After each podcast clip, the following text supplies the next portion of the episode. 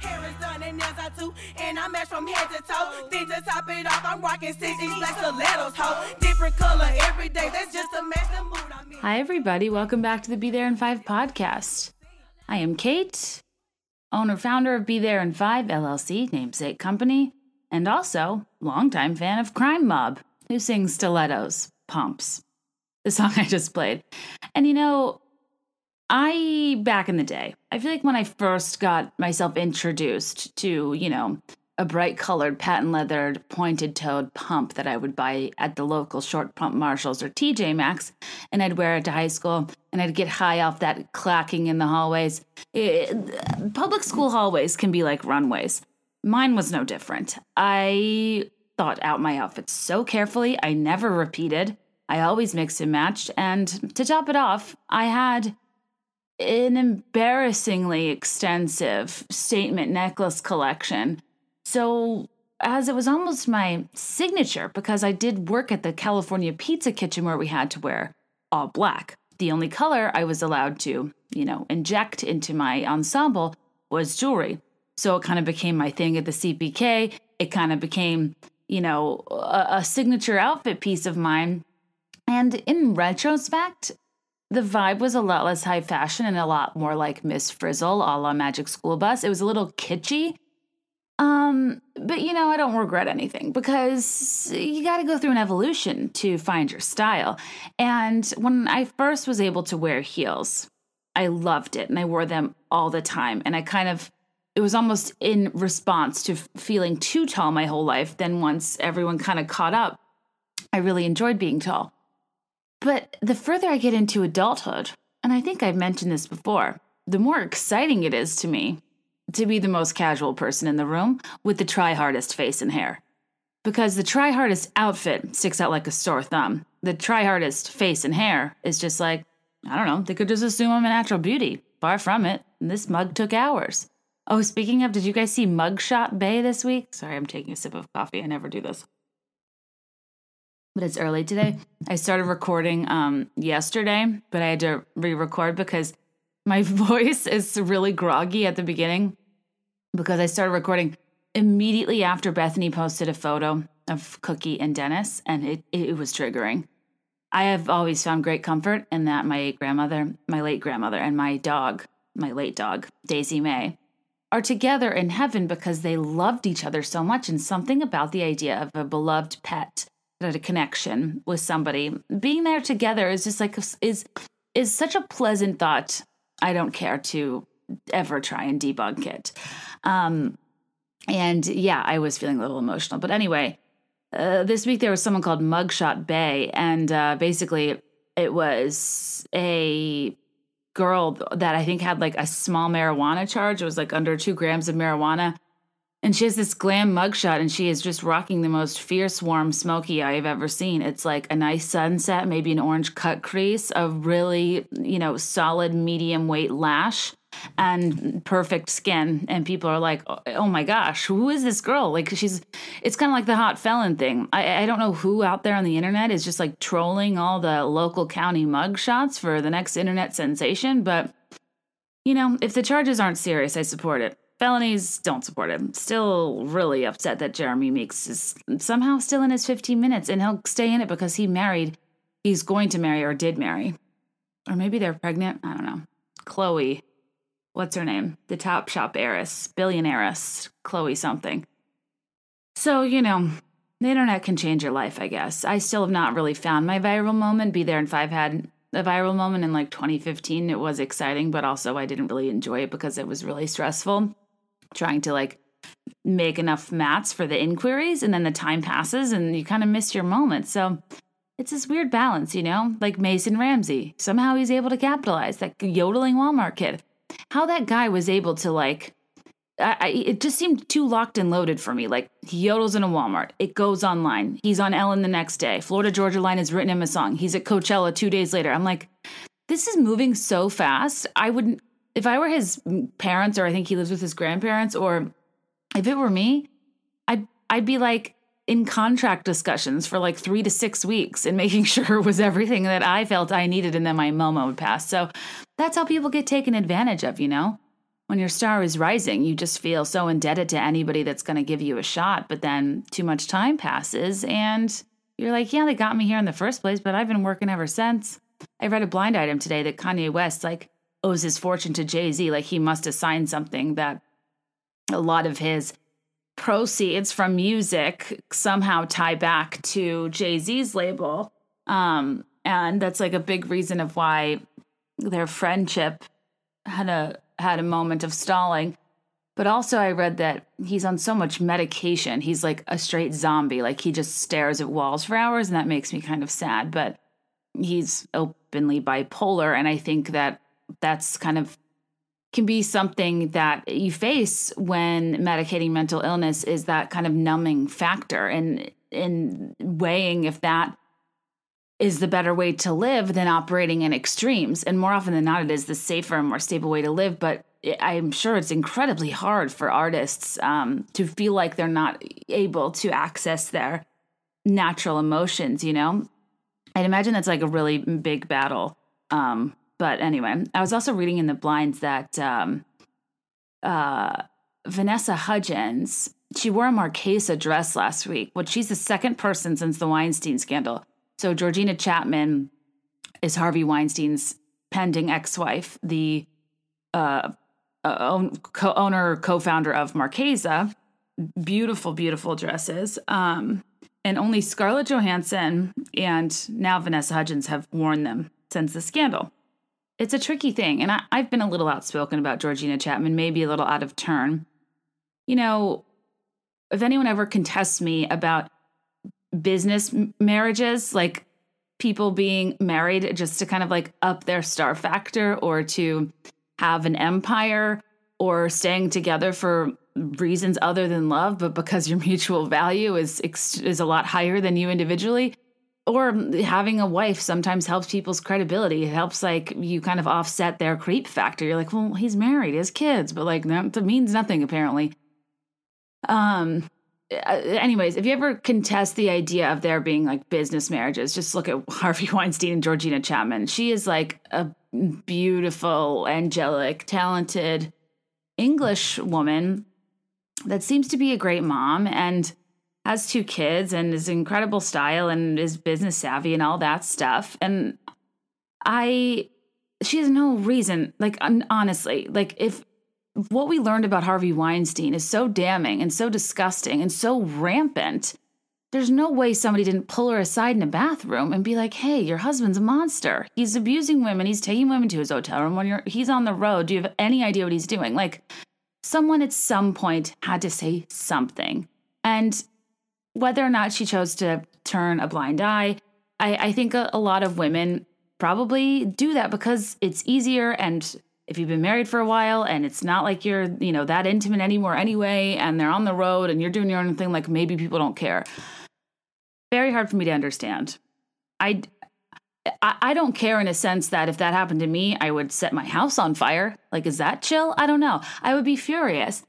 And she really did play dumb. And maybe, and I'm not saying she knew, I'm not saying she was complicit, I'm not saying like whatever. But I just, I don't know. Either her friends are awful, she didn't understand the extent of what was going on, or she is also awful. There's really no other possible circumstance. It's either you have no idea, you kind of know, but either don't know all of it, or you know and you choose to look the other way. So, I, you know, I'd be heartbroken if I were her. So I don't want to speak out of turn.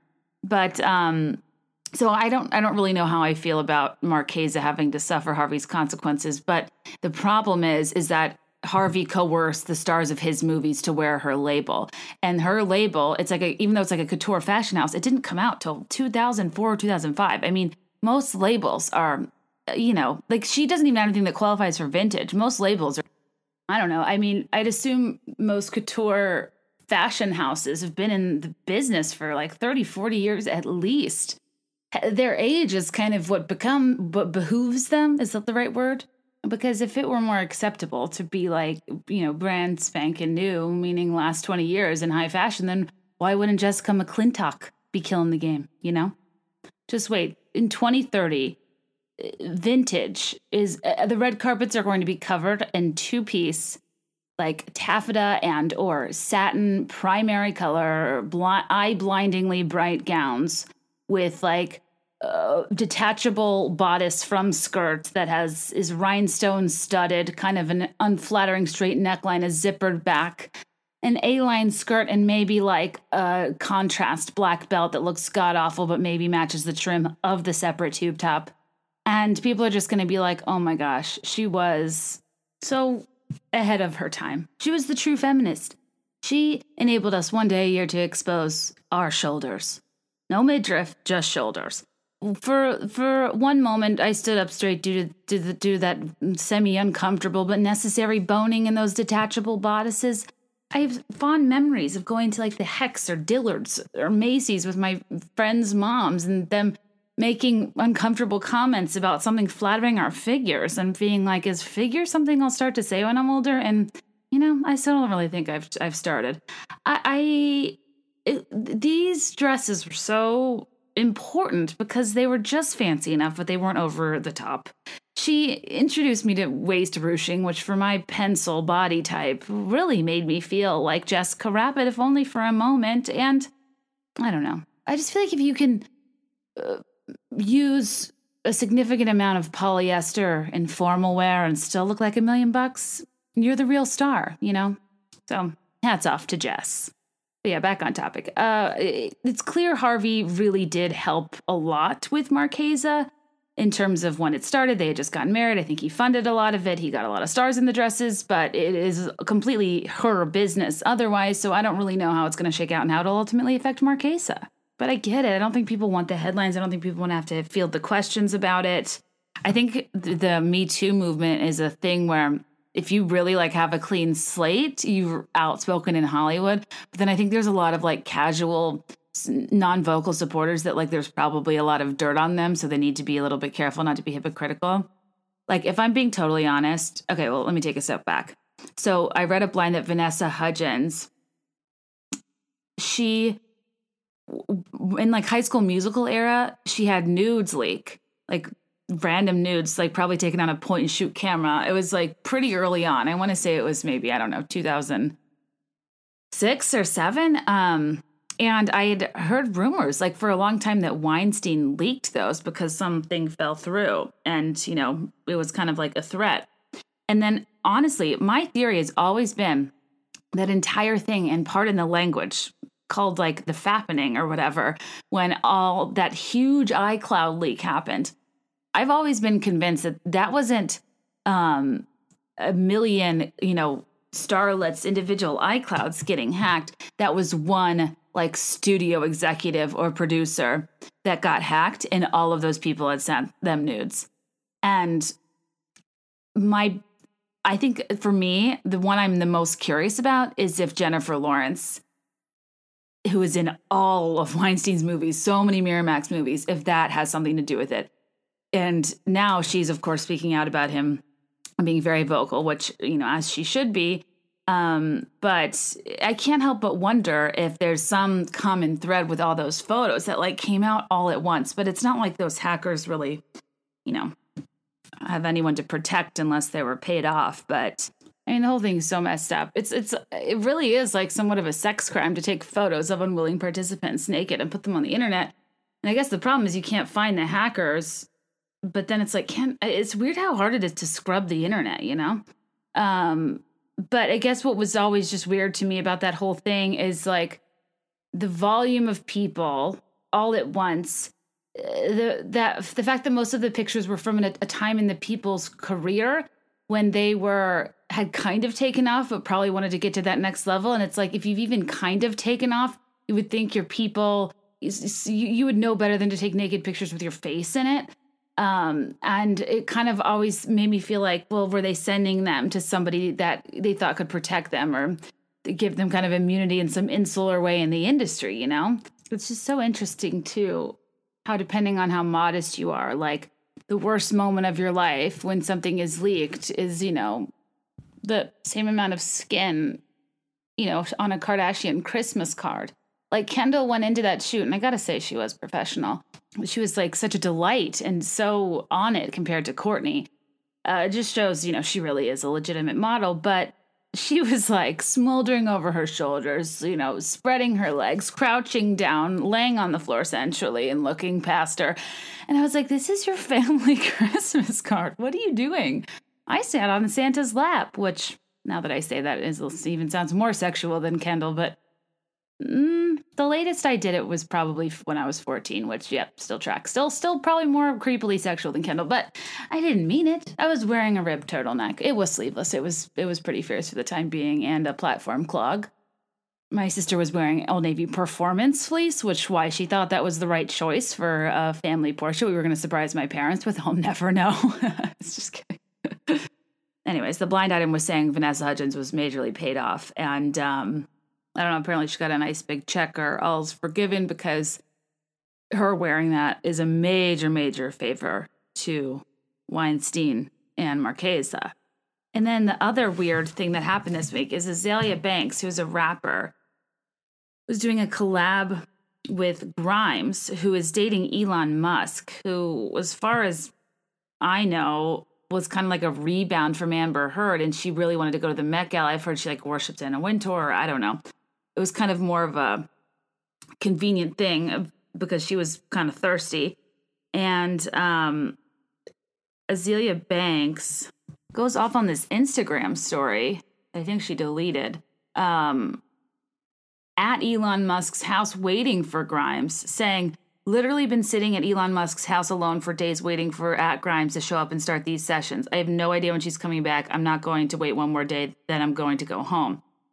then she says, LOL, I waited around all weekend while Grimes coddled her boyfriend for being too stupid to know not to go on Twitter while on acid. If you know, remember, Elon Musk was tweeting about how he was he had funding secured to take Tesla private at four hundred twenty dollars a share, and like that the only thing in the way would be a shareholder vote, and it was just I don't know. It's kind of like a weird thing to um like tweet about. I don't know. Maybe uh, this is to be discussed in a shareholders call. Maybe discuss it with the board first. Maybe have it be 100% and not just funding secured. I'm thinking about it. Like it's just kind of a weird thing for a businessman to be tweeting. So that kind of tracks to me. And then she says, then she, Grimes, had the nerve to go ghost and book me a first class flight through Roc Nation as if she's big enough to send me out of LA. Ha.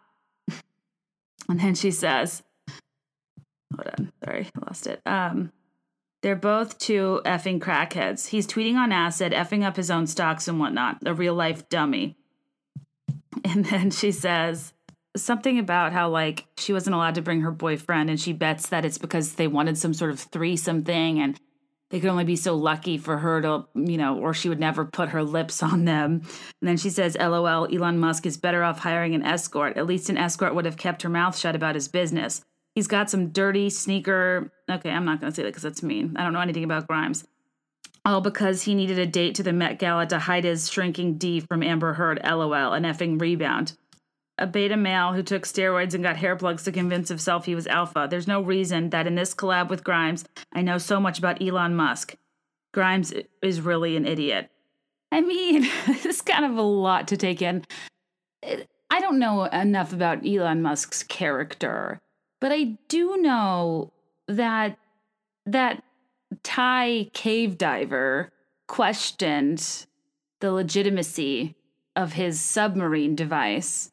And, you know, since he's a bajillion times more powerful, famous, wealthy, etc., you'd think he'd just keep quiet. But no, instead, he tweeted back at him that he was a pedo, which, you know, risky move, pretty tough on the British Thai cave diver that uh, I guess just, I don't know, felt like too much attention was perhaps on Elon Musk when he didn't even when the thing couldn't get there in time or be usable. And like I wouldn't I don't know if I was I don't know if I want to mess with that guy. I don't know if if he's willing to call like somewhat of a hero derogatory names. not sure how he's going to feel about, you know, just a person that was going to collab with his girlfriend. I uh I don't know that I'd mess with a guy who has access to space. I don't know that I'd, ha- I'd mess with a guy who could sabotage a self driving car that exploded on me. I just don't think it's a good idea. He thinks the Earth is a simulation. He's one of those people that thinks like we literally live in a matrix.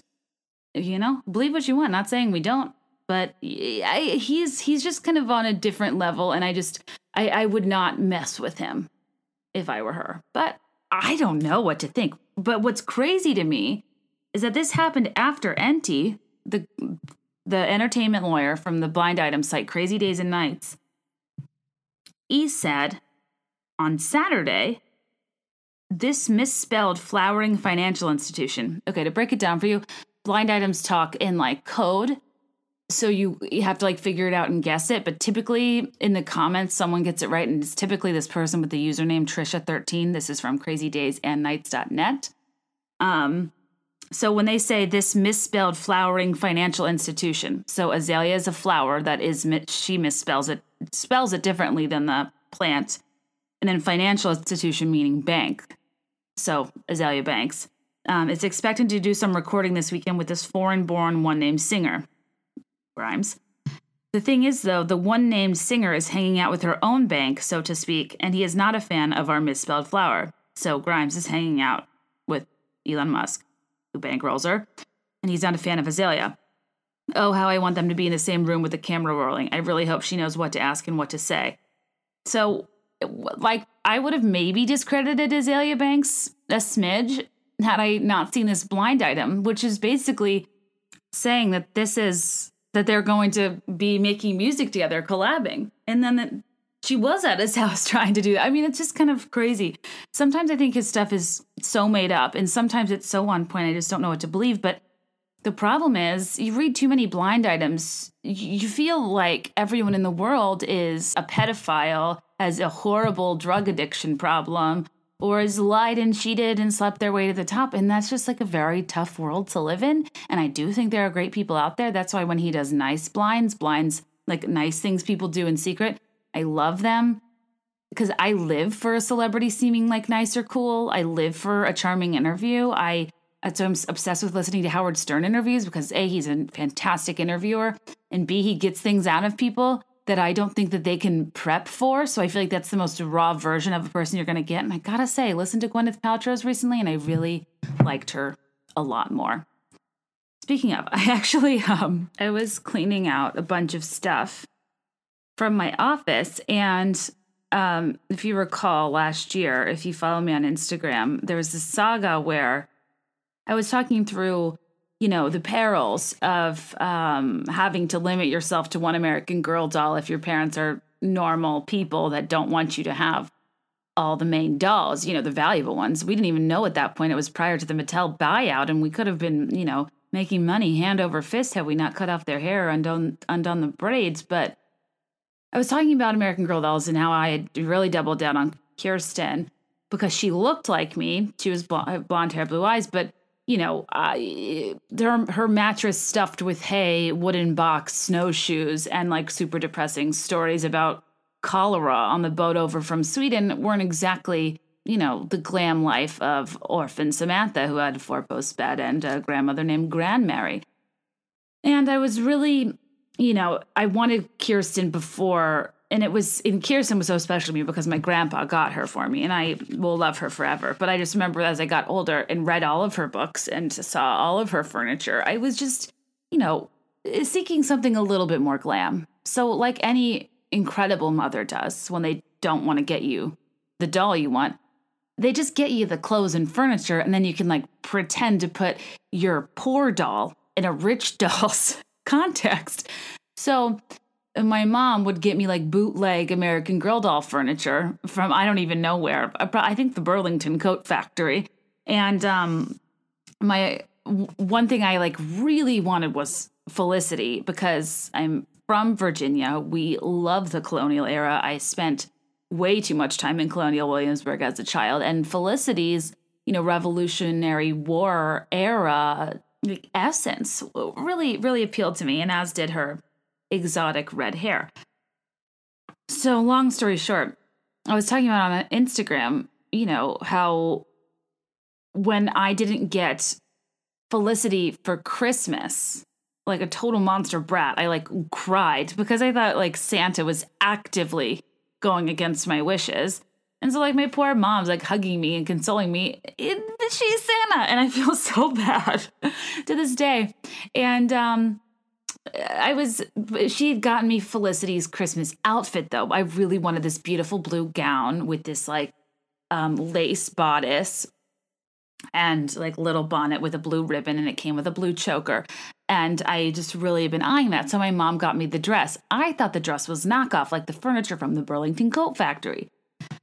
But so I put this on my Instagram, and then my mom watches it. She's like, "No, that was the real dress," and I'm like, "No, it's not. It has pink bows on the coverlet. It doesn't have this gorgeous white lace front and trim." And then I go online to these like you know mega fan Felicity fan sites and read into the depths. And indeed, for her Christmas dinner, she did have one swap out of this coverlet, and it was the pink bows I had. I honestly had thought it was a bootleg dress this entire time, and I had to publicly apologize to my mother. So recently, I must have not caught this. She must have sent this to me. She gave me the paperwork that came with Felicity's Christmas gown. It's called the Palace Blue Gown. And upon reading it, it reads like an excerpt from Gwyneth Paltrow's Goop magazine. This bitch is pretentious. Let me read. The holiday season in Colonial Williamsburg was called Christmastide. The city bustled with activity. The Merrimans opened their home to family and friends for festive tea times and lavish meals. Felicity's mother decorated the house with holly and evergreen, and Rose, the cook, prepared hearty meals for the guests. Must be nice to have a cook. Felicity and her friend Elizabeth baked Shrewsbury cakes by scraping mountains of sugar from the blue wrapped sugar loaf and cutting the little cakes in shapes of moons and stars. Like, I totally can see her being like, you know, for a toddler's birthday party, the easiest thing to do is just, you know, bake a Shrewsbury cake. Get mountains of sugar, blue wrapped sugar loaf, cut the cakes in little shapes of moons and stars, and just, you know, have your cook bake them for 20 minutes at 350, then ice them for six hours with 14 karat gold, and then have all of your guests put on stickers that promote blood flow because that's a thing. I don't know. Goop is crazy. Um, anyway, capes in shapes of moons and stars. The cakes were served from a basket and offered to the many guests who stopped by for tea and holiday talk. But anyway, then goes on to say Felicity's Christmas tide in 1774 began with a splendid surprise an invitation to a dancing lesson at the governor's palace in Williamsburg, given by Lord and Lady Dunmore.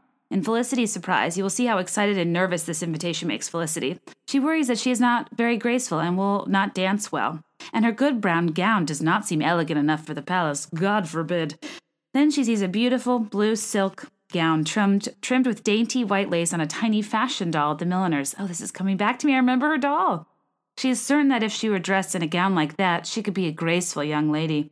Her dreams of the beautiful blue gown and the elegant dancing lesson at the palace fade when her mother becomes dreadfully ill.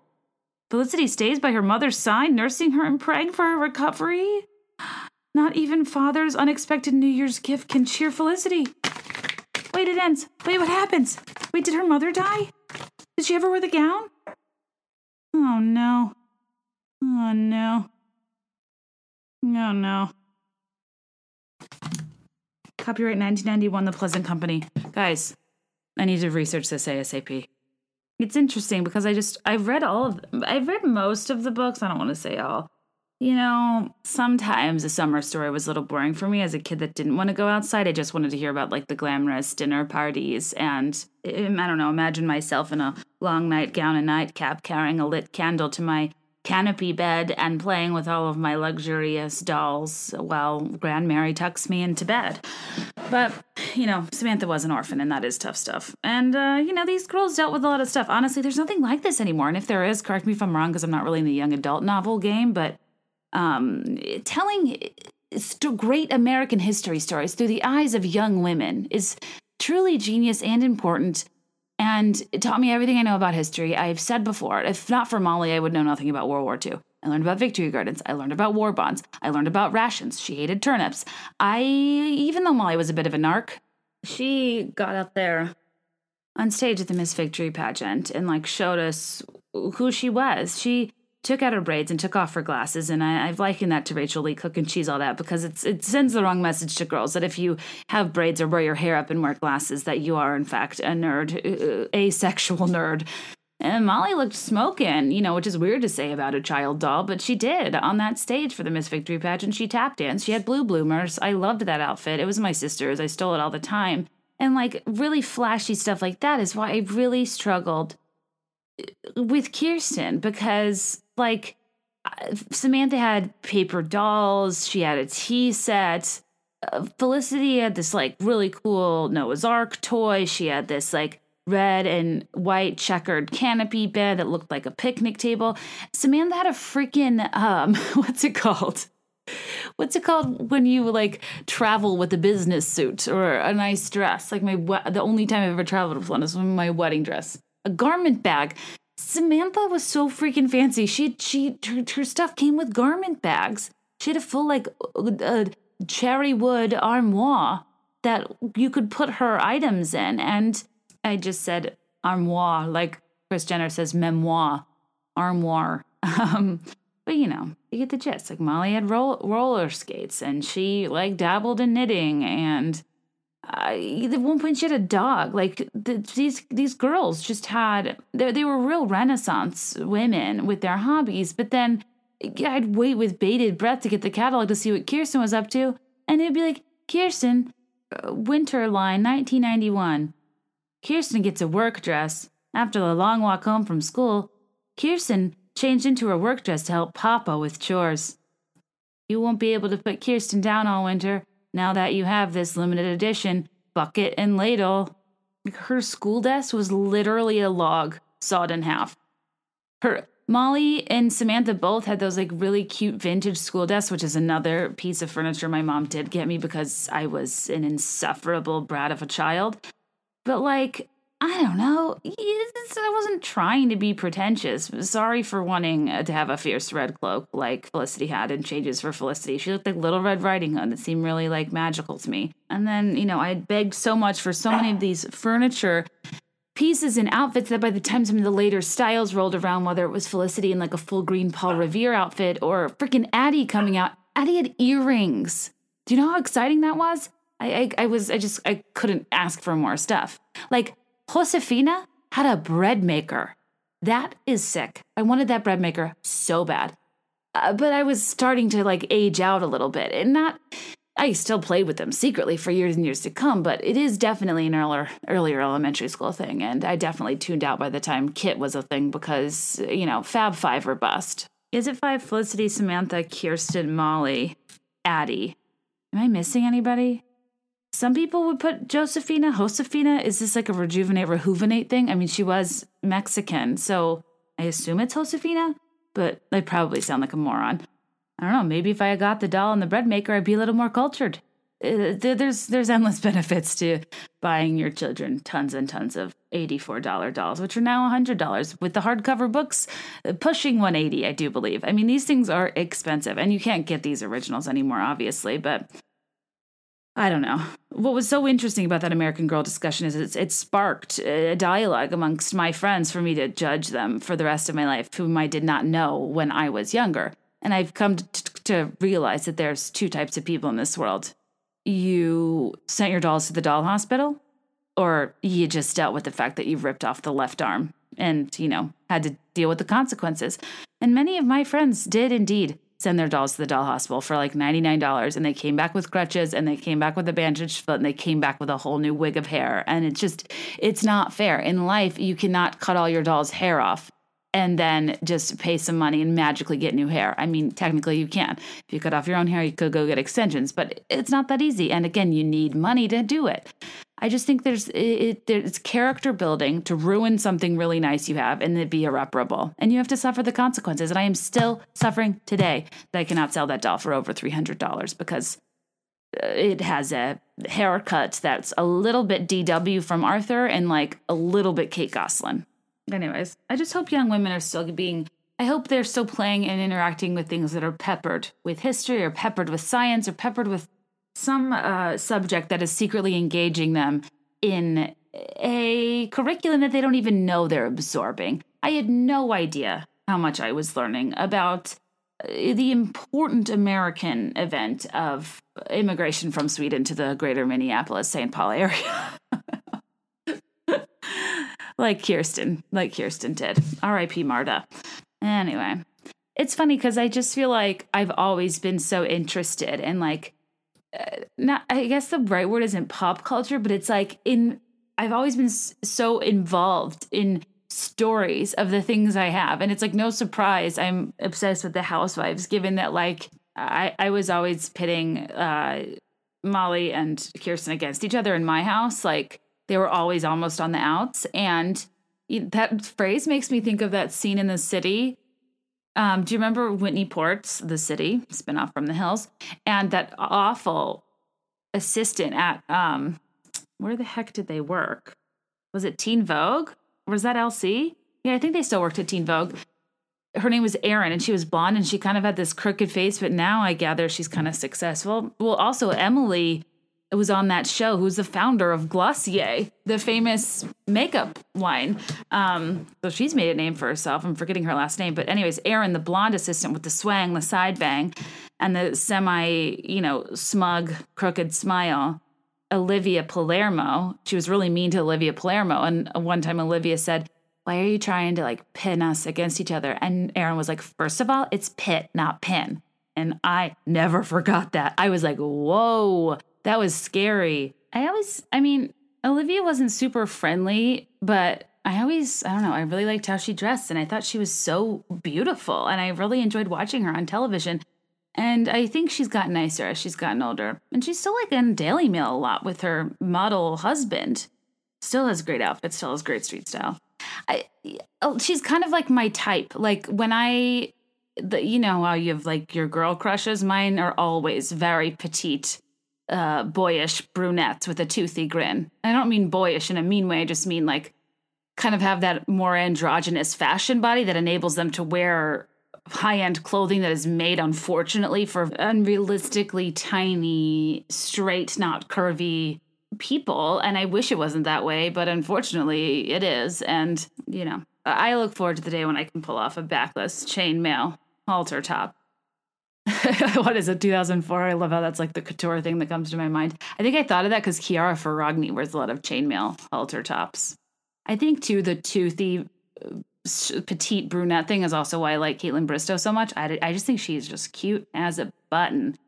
And i mentioned i'm worried about her and Shawn. We've discussed this at great length in the facebook group. Google be there in five's total casual breezy facebook group if you want in. You do have to answer a question about the podcast to get in, um, and I'll put the link in the show notes. But it, it, she's answered several times to fans' comments, and she responded to a tweet of a fan saying, "If you and Shawn broke up, I'd be heartbroken." And she she responded saying, "You'd be heartbroken. Think about me." So I don't know. Her tweets are cryptic. She's posting a lot of quotes. I think she's in Canada for a month for some visa reason, but their interactions are minimal. She's not wearing a ring. I feel like maybe, you know, to quote the tabloids in 2005 about Nick and Jessica, they're not headed to Splitsville, but they might be taking a little bit of time. I, as I've said, my conjecture is that he is working so hard on his businesses. On, on he has like five of them. He's probably trying to make income. Like he, he needs a job. Like I get that. If I I feel that panic every day of like I'm working on everything, but like what am like nothing is materialized in a way that like this is me this is what i do this is my sole source of income this is sustainable this is something that my family can rely on. I understand that hysteria. But if you're you know and especially with kaitlyn like i don't know. I, have i've met i've voiced my concerns about the stability of influencer income. I'm sure you kind of get to a weird place where you kind of quit what you did. You abandon the skill sets you had acquired. You're out of the game too long you've been selling products and podcasting and kind of doing vague public figure things but then if you're if the limelight loses interest in you what do you have? And he has fitness and he's doing a good job trying to monetize that but i'd imagine it's hard getting off the ground. So anyways a few people had asked me last week for an update on that. That is my update. I don't really know but i think they're still together i don't think they've broken up but i do think something's up. She doesn't she never talks about missing Shawn. She only talks about missing tucker. And i understand. I would miss tugboat horribly if I left him for four weeks. But I also might, you know, give my give the old ball and chain a shout out here and there. So we'll see. Anyway, what was I talking about? The city. Why was I talking about the city? Oh, and remember when when Whitney fell in Hilary Swank's sapphire blue gown? That was so sad. oh, I liked this city. Remember that the the the like Justin Bobby of this city his name was Jay, and he was Australian, and he was in a band called Tamarama. I saw him on the street when I lived in New York. It was like the least exciting star sighting ever. I mean, somehow less exciting than even seeing Doyle from Gilmore Girls on the subway. But um, and then she dated that guy Freddie Fackelmeyer, which is an awesome last name. Oh yeah, here's some scoop, kind of. I don't know. Um, I used to where I used to work. I was like vaguely involved in the TV industry, and um, a guy I worked with went to a casting for the city to be like one of her boyfriends or a guy that she goes on dates with. And uh, he couldn't do it because we were like vaguely in the industry and it's a conflict of interest. So like i felt so cool back in the day before the hills was confirmed as fake knowing that you know they casted these people. And because her and jay had no chemistry. He was like this australian rocker guy with like I, she was just so proper. I don't know. Anyway the i the reason that i don't care about uh what's his name uh, felicity of Very Cavallari what's her name? Shannon the redhead with the cartoon tooth i don't care about her boyfriend's country music career because to me it's very jay from the city it's like I, I don't think you're gonna I, I don't think this is the best route to build a music career I, am trying to think of an example of somebody who's had a le- legitimate music career out of a reality show. I mean, Love and Hip Hop, Cardi B, but that's kind of a different brand than I don't know. It, it just watching these like people play on Very Cavallari or like Jay back in the day on the city. It reminds me of uh, Rufus. Um, what's it? Rufus was it Rufus Humphrey? Rufus Humphrey, Dan Humphrey's dad in Gossip Girl he was from like a one hit wonder 90s band that kind of sound I, I, I'd imagine they were kind of like a Del Amitri with Roll to Me. But Dan Humphrey's dad had a song that he wrote about Kelly Rutherford's characters. Ugh, what is her first name? Something van der Woodsen. Man, it, I'm out of the game, Gossip Girl wise. Um, but the song was like, and every time you walk away, I run away around a piece of me with you there. It was so bad. But I just I remember the first couple seasons hearing constantly, and every time you walk away.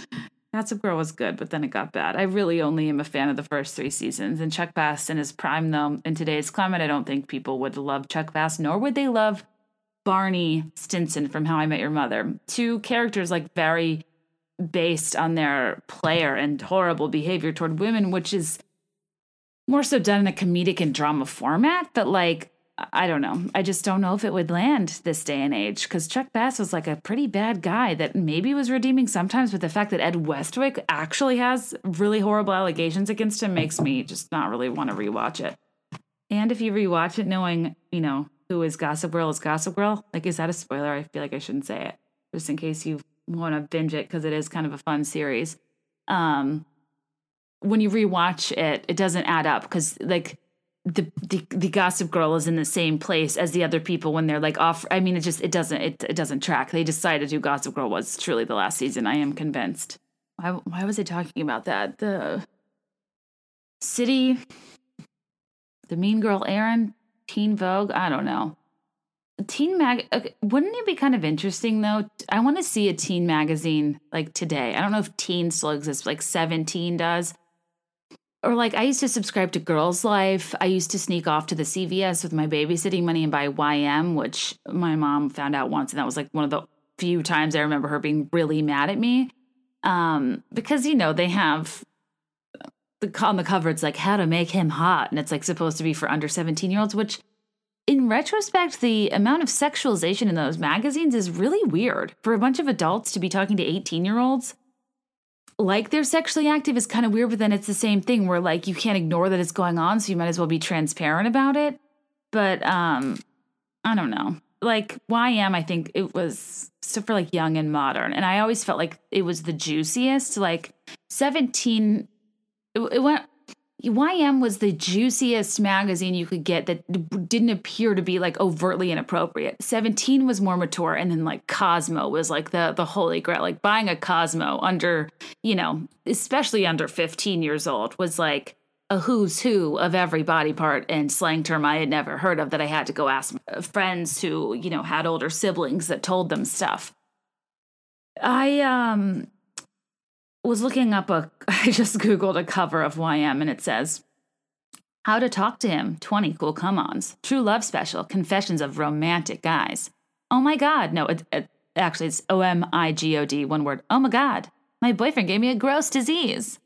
Best bikinis. Get gorgeous. How to look and feel like a total babe by summer. Bad Brad Pitt's weird secret. Another freaky celeb gossip. How Tiffani Amber Thiessen had to trash her own reputation. Mm, color me intrigued. I wish I could open this issue. This is from May 1995.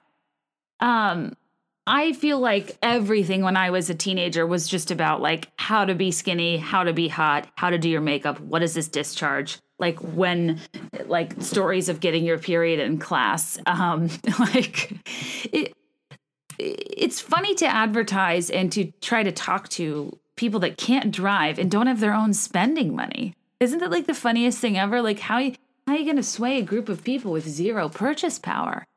It's quite fascinating if you ask me. Oh my gosh, now that I'm Google imaging these covers, I mean, listen to these headlines. Go get him. How to find true love. The 50 hottest guys under the sun. I love makeup. Um, how the official get a guy guide. Guys exposed. Be a babe. Intimate advice. Hot, hot, hot with Gavin Rossdale. The 50 most beautiful guys on earth. How to win his heart. All about prom night. 100 guys give you the dirt on dating. Guys tell all. Your perfect guy. 50 guy mysteries, guy secrets. Guys, this is this is wild. These these are all about guys. This is so funny. How to kiss a guy. Hmm, I definitely would have read that. No one was kissing my expander gap toothed mouth. Josh Hotnet. I love a pun. Ooh, private parts. Wow. This is very male centric and you know, it's funny because I was like, what? Why was I so obsessed with finding love? Was it Boyz II Men? Was it NSYNC? Was it Backstreet Boys? Was it I'll Never Break Your Heart? Was it misleading messaging about God must have spent a little more time on me? But now I think it was YM Magazine, Young and Modern. More like too young and antiquated, you know? yeah, but I'm good one. Um, but I uh, oh, I want to read these so bad. I can't even believe these headlines. Ooh, Young Miss magazine. Can't say I remember that. I do remember Cosmo Girl. It wasn't scandalous enough for me. After you get a you take a hit of the real Cosmo, you you can't have the diluted version. You can't just read some really confusing article about 50 different forms of like heavy petting and be like, "What? Pets? Animals? What does that mean?" to then go back to just, you know, reading about lip glosses and glitter gels for your eyes. It's um it's one of those things where like yes, it was too mature for my age, but I also did learn a lot and also was entertaining and I don't know, I think pretty much harmless. But now like what are kids doing? Downloading scandalous ebooks on their iPads? Good for them, because I left too much of a paper trail under my bed, and that's how I got in huge trouble. Eh, the scent of the perfume samples will tip anyone off, and really those make no sense and should not be wasted on on you know Cosmo Girl and Teen and YM because Clinique Happy or bust, you know. I, am not gonna I'm not gonna venture outside of Clinique Happy. That is a surefire safe bet that has a great knockoff at the CVS that I can afford when I run out of the real bottle that I got in a miniature size in my stocking that's like what's so crazy about being that age is like I did not want to be different. I wanted to smell and look literally like everybody else. And that was like the the best version of myself. Now it's like if you hear your friend has something or a signature scent, you would never go near it. I actually wear a kind of uh, more mature scented perfume by Prada. Um, and I also like Miss Dior Cherie. Um, but the one I currently have is a bootleg one I did buy in Chinatown in one of my, you know, less proud moments when I was just trying to save a buck, but I did indeed just buy a bunch of pink water that it kind of smells like Miss Dior Cherie and it has the beautiful bow packaging, but it fades in about, you know, a minute. So it's not really worth it. But when I spray it on before I go out, I, I for a moment feel like that awful commercial with uh, Charlize Theron where she's like, J'adore Dior. And has this really weird monologue. Perfume commercials are so stupid. I am so tired of people like Natalie Portman and Kristen Stewart wanting me to take them seriously as actors, but then being in an ad for perfume that there's several Natalie Portman ones that are just true gems. One of my favorites is the Runaway Bride one, where uh, we're supposed to think she's like this strong feminist icon because she's in a Dior gown wearing Dior parfum and she runs away from her groom into a helicopter where she seems to romance the helicopter pilot. But all she's doing, she freaking called that helicopter prior to walking down the aisle, which is just really messed up. Like if a guy did that, he'd be a jerk. And I think a woman's a jerk too. If she abandons someone at the altar and has Uber helicoptered in advance and then probably F's the pilot. Not cool. And then there's one that came out this past year where she like it's to the song Chandelier by Sia, which Sia is a goddess. I love her. I love Chandelier. And um, it really just it makes me want to live my days that I never did as like a true party girl in a grungy apartment wearing flannel, just, you know, uh, stringing together days with my friends because I don't have a job because I want to pursue my art and God forbid I be a barista.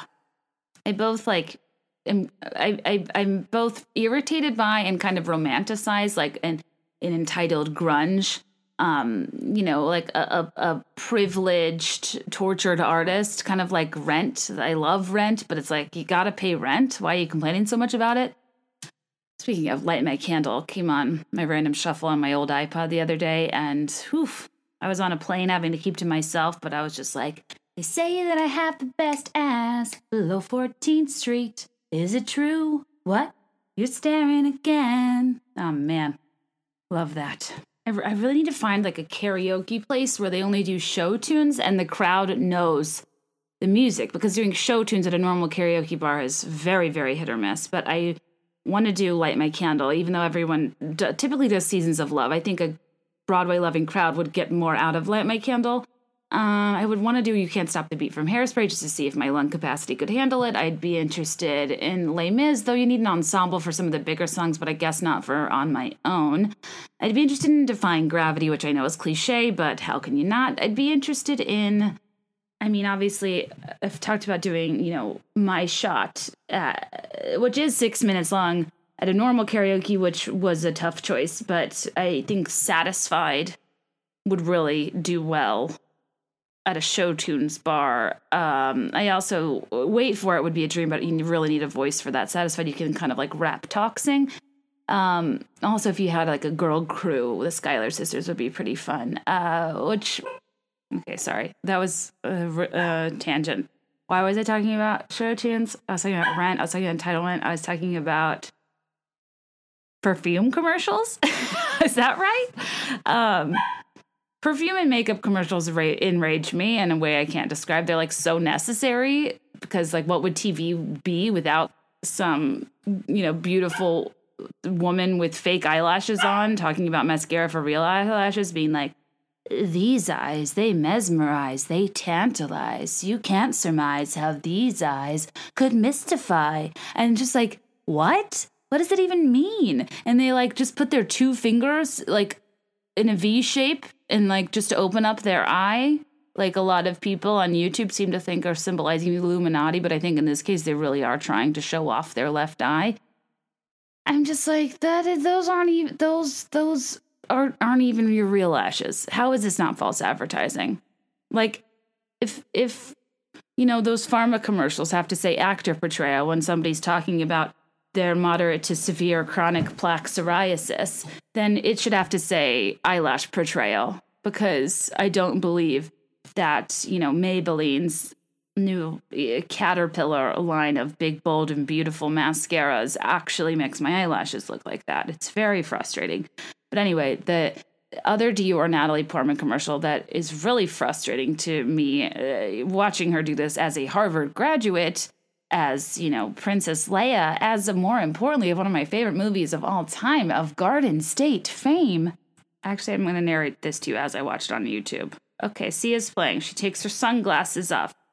She says prove it really aggressively to her boyfriend. She jumps off the santa monica pier she is running through the beach. She just jumped off a sofa. She just looked at me with a smoldering vibe. She is in Paris. She is throwing flowers. She just shoved her boyfriend again. She is screaming on a carousel. She just turned around. She's in a pink convertible. Somebody stroked her back. She is doing it with her boyfriend again. They're snuggling on a subway. She takes the pink convertible, spells out the word love in the sand inexplicably with pink dust. She seems to be having another sensual moment with her boyfriend. She now has a bold lip and a vintage sunglass. She is now in a ball gown, and all she says is, and you, what would you do for love? And now walks away, and it says Miss Dior, the no de parfum Dior. What does that mean? What does that mean? What would I do for love? uh, draw the word love in the sand with pink dust in my exhaust pipe as if I was going to the world's lamest gender reveal. I like what what what would I do for love? Like snuggle with my boyfriend, but then like push him and then jump off a sofa that ultimately makes me run off the Santa Monica Pier in a ball gown? Why did she throw white roses at me twice? I just like what what what is this messaging? And have, why, do you think she, when she is looking at the storyboards for the ad, she's like, "Yes, that is perfect. I love that." It's cut from a shot of me topless to me screaming against a pole of a carousel. That is going to teach young women to vote or like whatever the hell they're getting across. I don't know, guys. I mean, I guess I couldn't turn down a major promotion myself. It's just you would assume you have real star power, you have a little bit more creative control than Charlize Theron, who has survived uh, immense amounts of trauma from her childhood in South Africa to then just, you know, be wearing gold gowns, ripping off her necklace while she aggressively walks toward the camera in the name of perfume. Then there's this one that's called The Absolute Femininity. It's of Dior film. And she says, I, Actually, I'm going to play it because I don't think it worked for me to narrate to you while I was watching. I touch the rain. I look at the sun, and it says run. The light shivers offshore through the tides of oceans. We are shining in the rising sun. I watch it all turn the water, the earth, the sun, and me. What does that mean? That's that's called a new film, Absolute Femininity, that has 23.7 million views. I could write. I could write. I, compared to that, I am Maya Angelou. Compared to that, I am Keats. I I am like I could write the most amazing poem about femininity. That's not the moon, the sun, the stars, water, me. I run. Like, what? Like is that that is what's getting millions and millions of views? That that is fu perfume money is writing copy that literally is reads like goodnight moon. I, I just i don't understand why where people's perception of quality comes from. How was this called a film? Oh guys i need to stop complaining. You know what? I think i might wrap up early this week. It's it's tuesday. Still got a lot of work to do. And at this point i am just i don't even know what i'm talking about so, um, what did I start with today? Oh, stiletto pumps in the club. This was like kind of actually a fun, unexpected, girly episode. Uh, just like how YM Magazine, you know, typecasts us women to only care about lipstick. I only talked about celeb gossip, American Girl dolls, uh, the city, Gossip Girl, makeup commercials, perfume commercials, uh, then reading magazines that is me as a person, I guess. I am just here to bring you the hard hitting, late breaking, and by late breaking, I mean 1995 to 1998 news.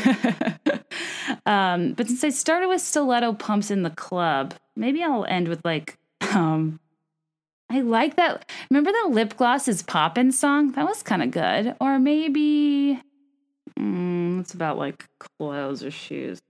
Oh my gosh, she, I'm not a Shakira fan outside of whenever, wherever. Case in point, She Wolf. Case in point, relevant to my previous point. Underneath your clothes. That song sucks. Underneath your clothes, there's an endless story. um, also unrelated. Do you remember when Christina Aguilera and Ricky Martin did a duet called "Nobody Wants to Be Lonely" and they thought it was going to be like the, you know, Celine Dion, Peabo Bryson of our, our, time, and it just like was not any good. And this was before we knew Ricky Martin was gay, but we definitely knew he was gay. Actually, I think I might throw this. I might throw this one to RuPaul.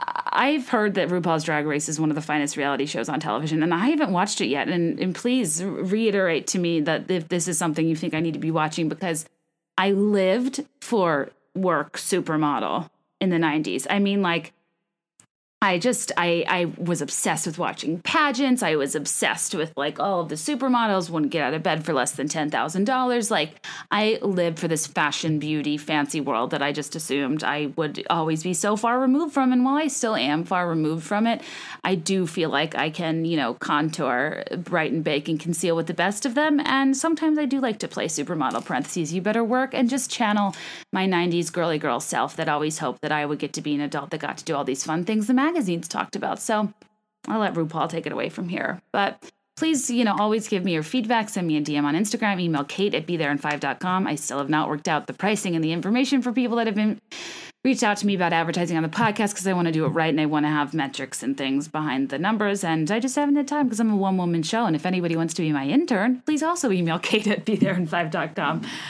because um, I'm, yeah, time is of the essence. Um, if you want to hear uh, my journal entries that I've been reading on Patreon and all the back bonus episodes, like all the juicy Taylor and Carly, you know, dating conspiracies and all that stuff, go to patreon.com backslash be there in five. It's $1 a month. It's simply a paywall just to kind of let in major fans of the podcast and keep out people that, uh, just like The Bachelor, are not there for the right reasons.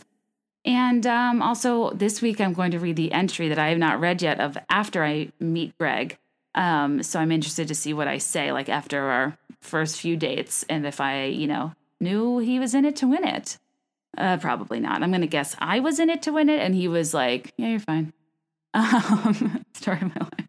Uh, but yeah, please subscribe, rate, review. By be there in five doormats, artwork, uh, you name it, I can make it. I'm working on trying to make a custom in home escape room blueprint because a couple people asked me for them after my anniversary in home escape room.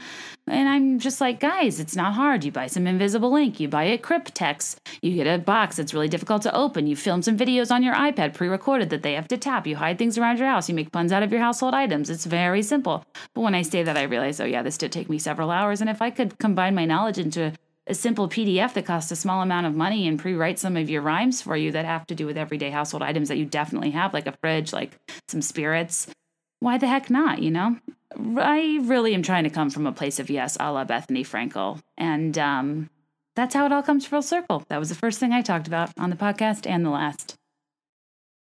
Keeping you in my thoughts, Bethenny. Love you tons. Um, all right, guys. Hope you have a great week. And as always, as somebody very wise once told me, sashay, shantay.